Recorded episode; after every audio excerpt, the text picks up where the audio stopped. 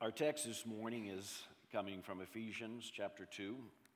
And if you are there, I'm not. I would ask you to stand for the reading of God's word to kind of get, a, get our minds focused upon it. I'm still not there. You guys are better than me. there we go. I'm going to read all, like as Stacy did last week, verses 11 to 22, although uh, I'm going to be focusing my message on verses 14 through 18. Hear the word of the Lord.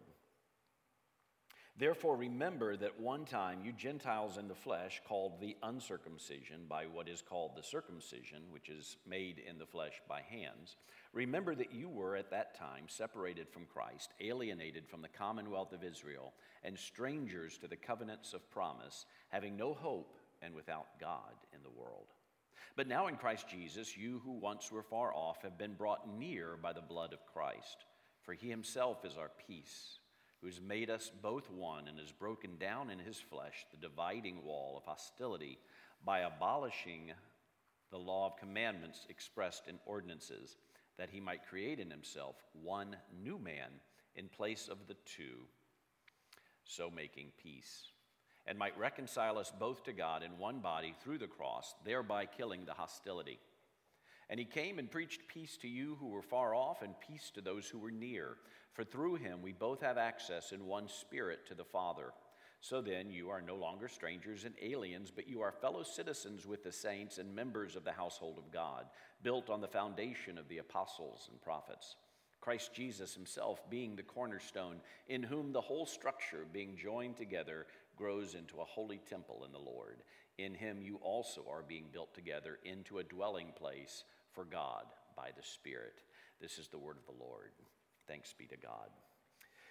Father, we are always so grateful that you have given us your word and that it is living and active and that it speaks to us. You speak to us through it.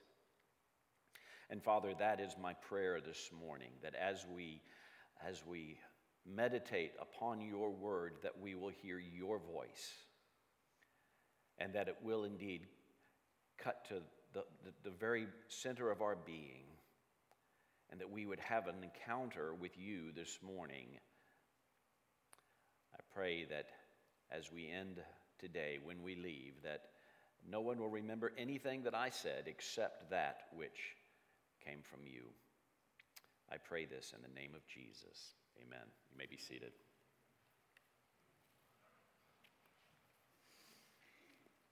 When we were living in Africa, I was driving through an agricultural area, rural area out in the country, and I needed to get gas, so I pulled into this gas station. And while I'm pumping gas in my car, a truck pulls in next to me carrying a, with a trailer pulling a bunch of sheep, uh, a trailer full of sheep. Not long after that, another one pulls in on the other side with a trailer full of goats. I texted a picture and sent to Rissa and said, The sheep are on my left, the right, the goats are on my left.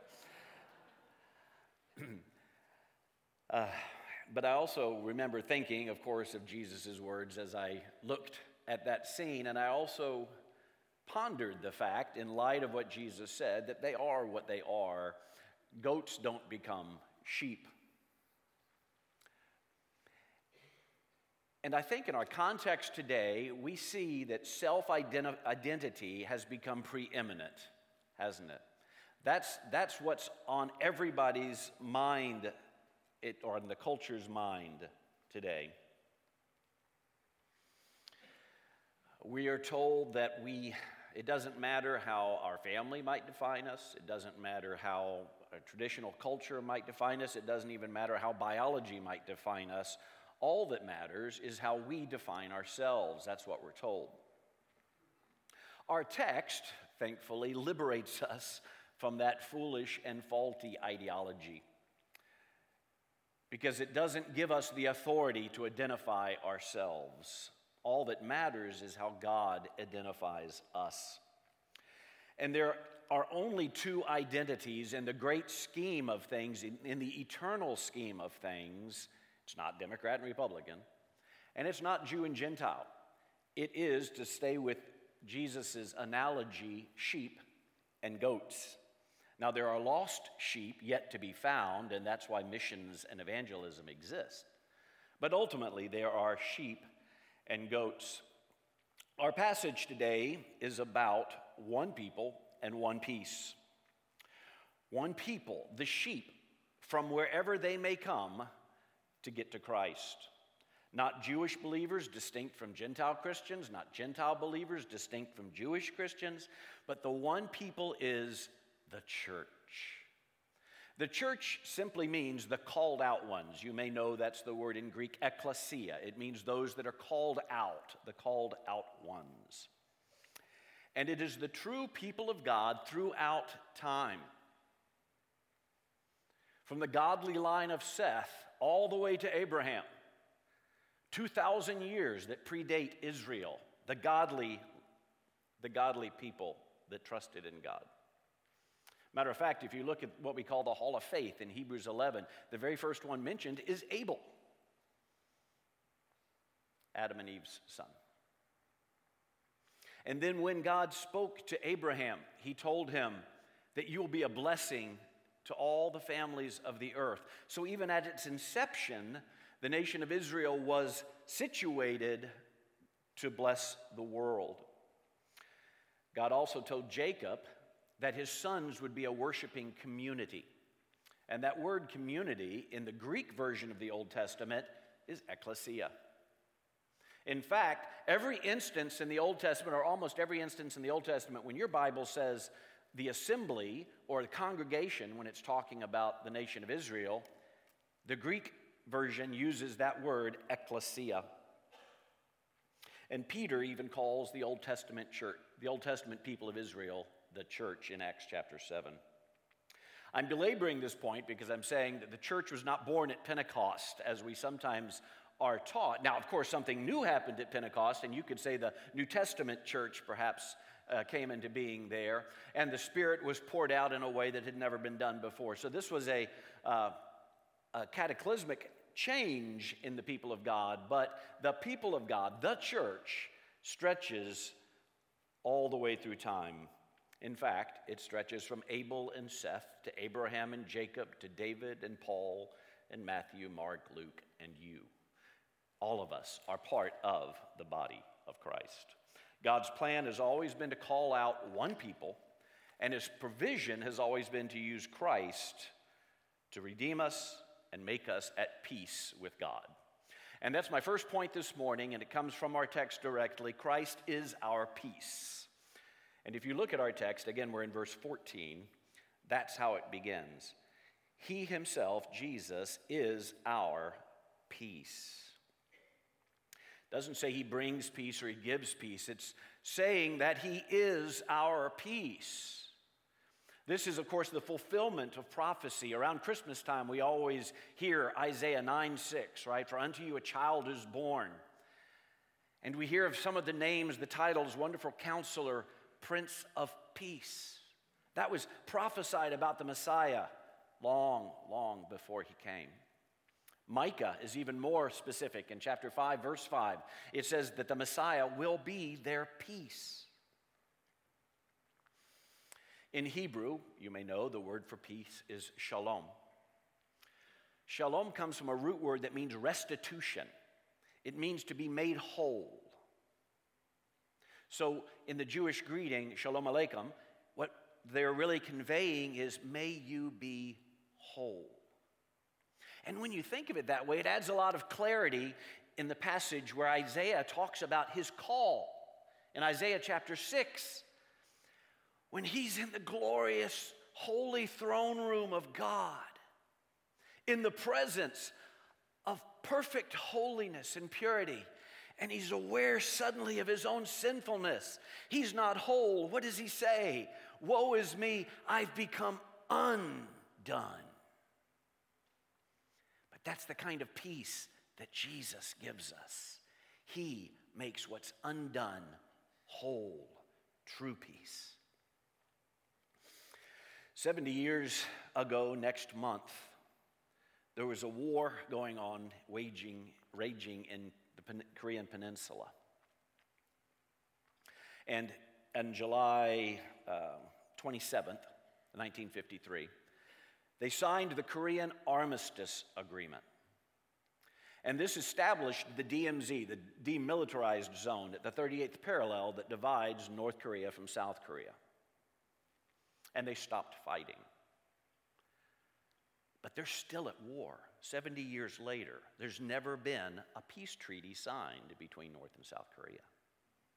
Because, see, an armistice isn't peace, an armistice is a truce.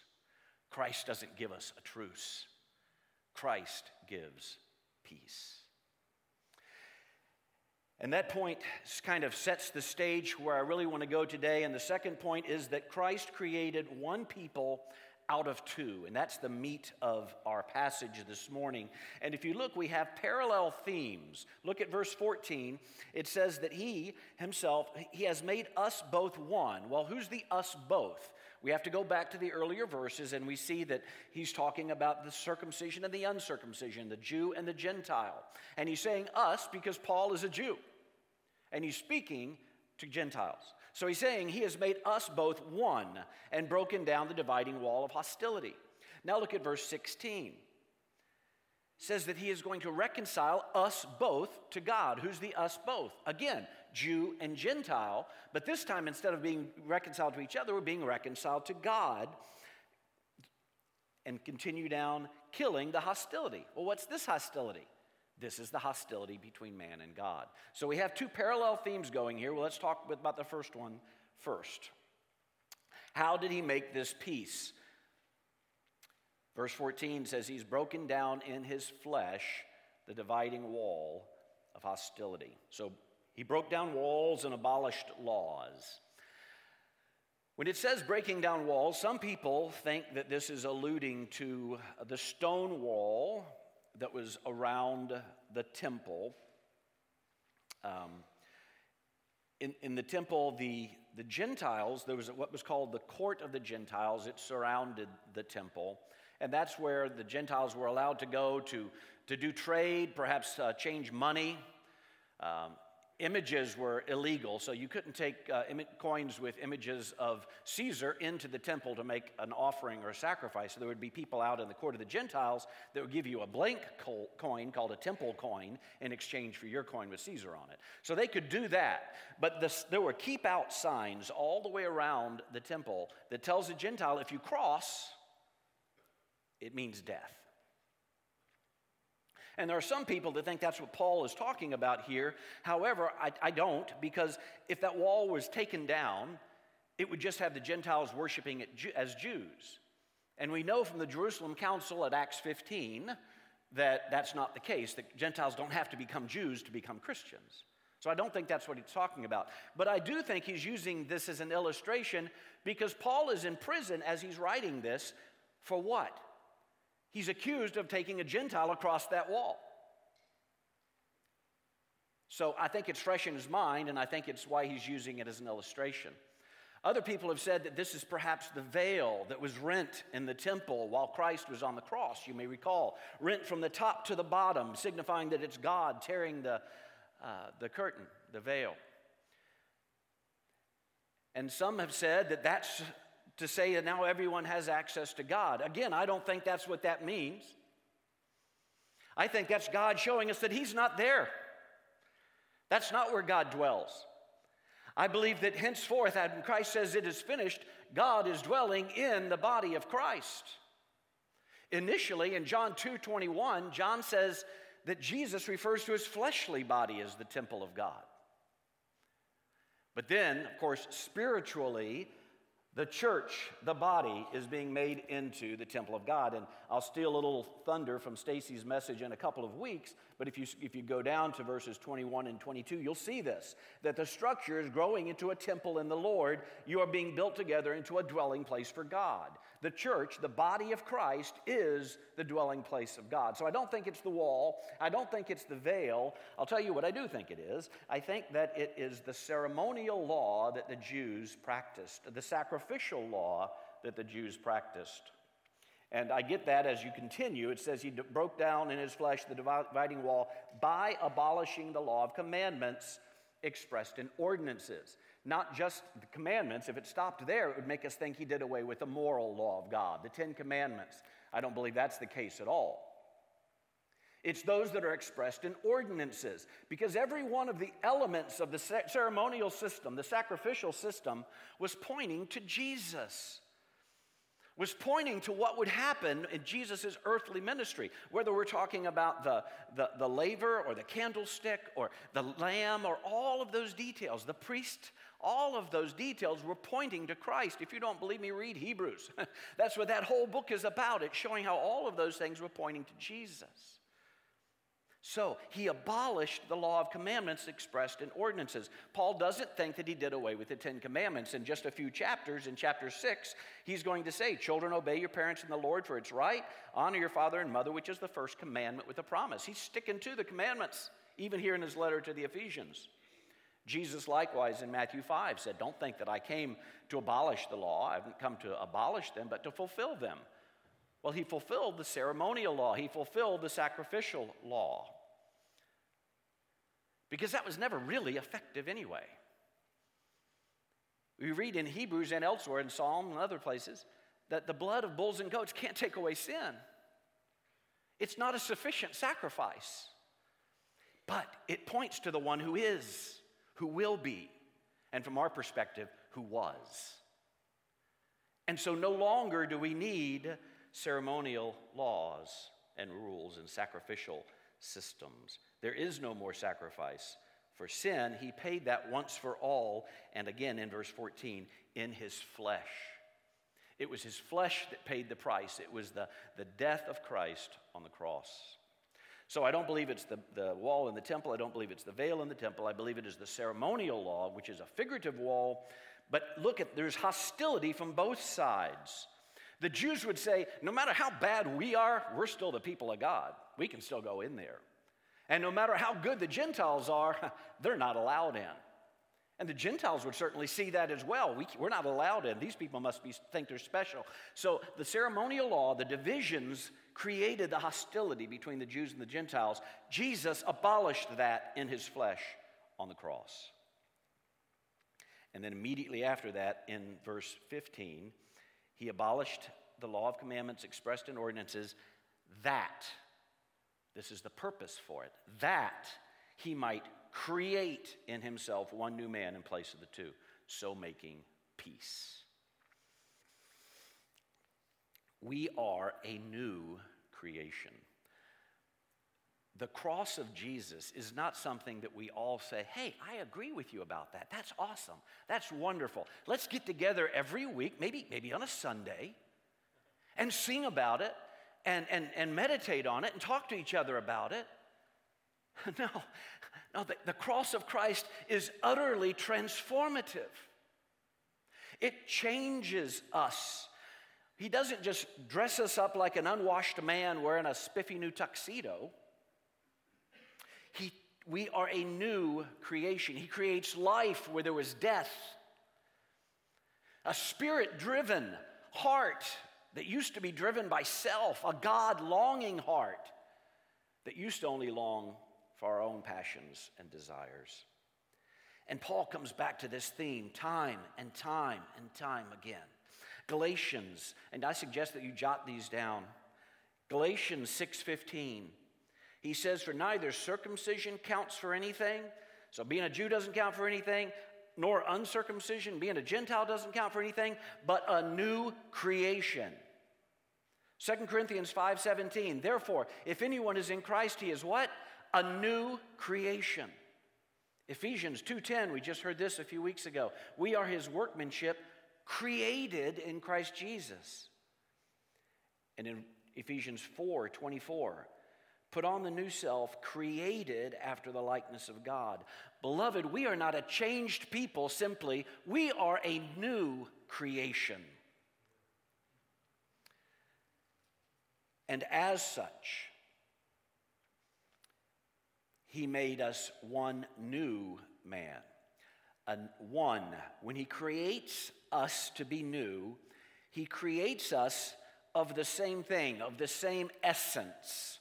When He made you a new creation, He made you the same way that He made me a new creation, and the person sitting next to you a new creation.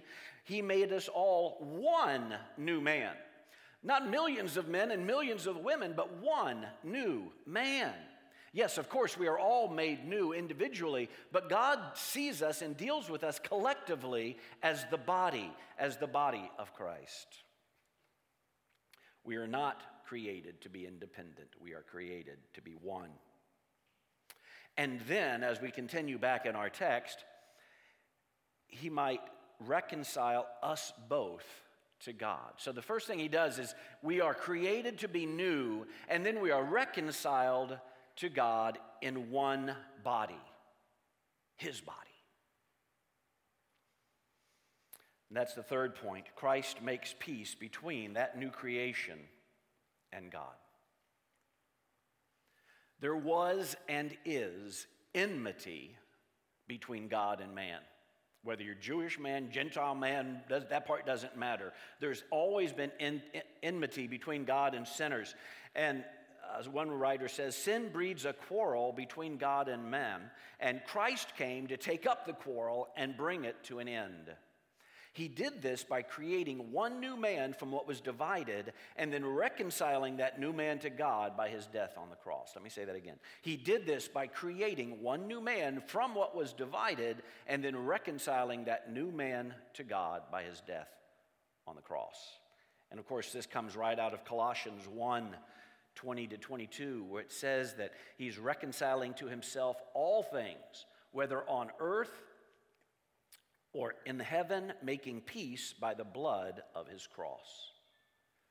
There we have the peace again. And in Romans 5 1, we see the same thing. Therefore, since we've been justified by faith, we have peace with God through our Lord Jesus Christ. And you'll notice in verse 17, as we continue in our text, that he came and preached peace to you who are far off and peace to those who were near. They both needed to have peace preached to them.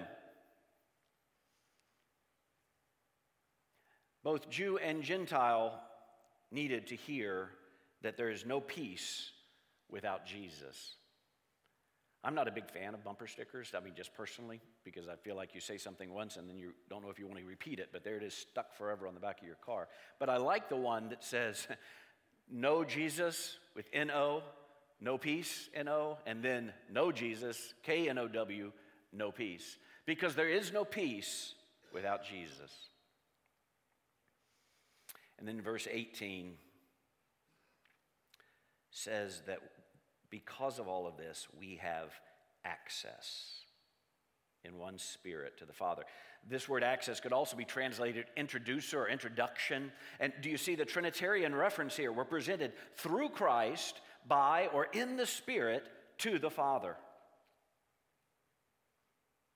The law prohibits access to lawbreakers, and that's all of us. But grace invites access for those that have been reconciled to God.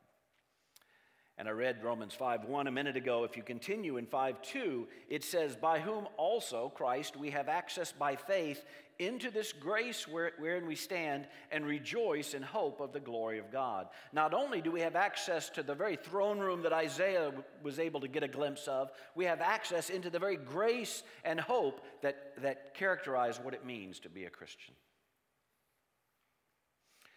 So now let's shift gears and see what does this look like? Well, first, do we live like we believe these glorious truths? The world is watching.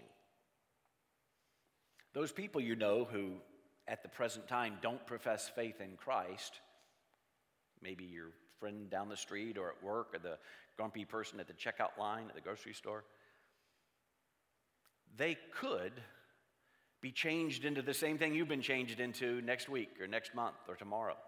They could be brought near. They could be reconciled to God. They could have that same access to the Father and be part of the body with us. Do we live like we believe that when we interact with people? Jesus prayed in John 17, verse 21. He prayed that we would all be one, just as you, Father, are in me and I in you, that they may also be in us, listen to this, so that, so that the world may believe that you have sent me. He wants us to be one so that the world that is watching will believe. Our oneness in Christ is missional. That's the purpose for it. We should live like it. But also, hear this peace precedes reconciliation, not the other way around. We must really know peace in order to promote peace. Paul says in 2 Corinthians 5:18 that we are called to be ministers of reconciliation. We can't do that until we have first experienced the peace ourselves. And, and uh, we'll get, Stacy or whomever will get to this when we move into chapters four and beyond. But the point is, what unites us has to be stronger than whatever divides us. My entire doctoral dissertation was on this exact theme. I witnessed in Myanmar, which is a, a tribal country, um, there are many tribes, and they identify by their tribe. To the point that I had pastors telling me that they would rather their daughters marry a non believer of their tribe than a Christian from another tribe. These are pastors because they identify first by that identity, by how they identify themselves, by how their family or their tradition or whatever defines them, and not by how God defines them. Jesus prayed that we'd be one, and then he answered that prayer on the cross. Beloved, we are one whether we live like it or not. And whenever we don't live like it, we're denying the reality that Christ purchased for us on the cross. The early Christians, the early church, called themselves the third race. And that's how others called them as well. It had nothing to do with ethnicity. Again, that's how people identify themselves. the first race was the Greco Roman world that had many gods. The second race was the Jewish people that, of course, only had one. But then you had these Christians that were somewhere in the middle. They said they had one God, but there were more than one divine persons. And so they were considered the third race. And also, they were not united by anything really other than that belief. They weren't, they, they came from different countries, they came from different languages, they came from different backgrounds, but they were united. Their identity, they understood it to be that they are one in Christ. An early church historian, Chrysostom, said it this way It's not that Christ brought one, he's talking between the Jew and Gentile, it's not that Christ brought one up to the level of the other, but that he has produced a greater as if one should melt down a statue of silver and another of lead, and the two come together as gold. That's how we should see what Christ did for us. One, from the imperfections of both, he produced, created a greater, the one that is the body of Christ. So we have peace with God and peace with one another. That's what Jesus has given us by his sacrifice in our place. And that's what enables us to obey the two great commandments. Right? When Jesus was asked, he was said, uh, Love the Lord your God with all your heart. And the second is like unto it love your neighbor as yourself. We, we say that these are the two tablets of the law. All right, so when it says that loving God is the first four commandments, loving your neighbor is the other six commandments. But these are the two uh, tablets of the law, which, by the way, I want to make this point briefly. Um, all 10 of those commandments can be found before they were given to Moses on Mount Sinai. In the earlier chapters of Scripture, in the way that God interacts with people, you can find all 10 of those, and you can understand that all 10 of those are things that are important to God. I mean, the, the most glaringly, of course, is, is when Cain killed Abel, right? We, we knew right then, thou shalt not murder. That lesson was, was real clear. And if you dig deep enough, you can find the other nine in there as well. But Jesus summed them up by those two heads, if you will love, your, love God and love your neighbor. Well, if we have peace with God, that leads to loving God. If we have peace with one another, that leads to loving one another. Without that peace, we can only pretend. Beloved, enmity with God is gone. Not an armistice, not a truce, but gone. There is no condemnation for those who are in Christ Jesus. The peace that He has made with us, killing the hostility between God and man, not, not knocking it out, not putting it to sleep, killing the hostility. That's what our text says killing the hostility through the cross. We are at peace with God, no condemnation.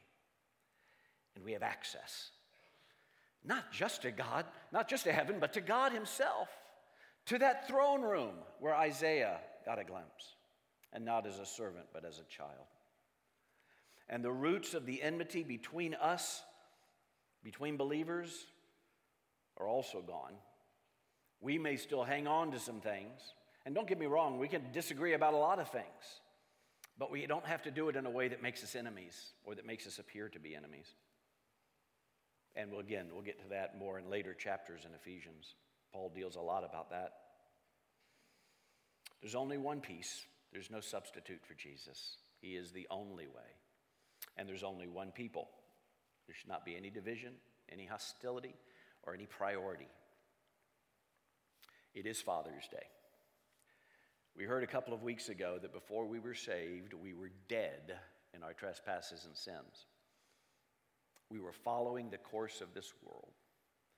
We were by nature children of wrath like the rest of mankind. In other words, while we were lost sheep, we looked a lot like goats. But God, but God, who is rich in mercy, He made us alive.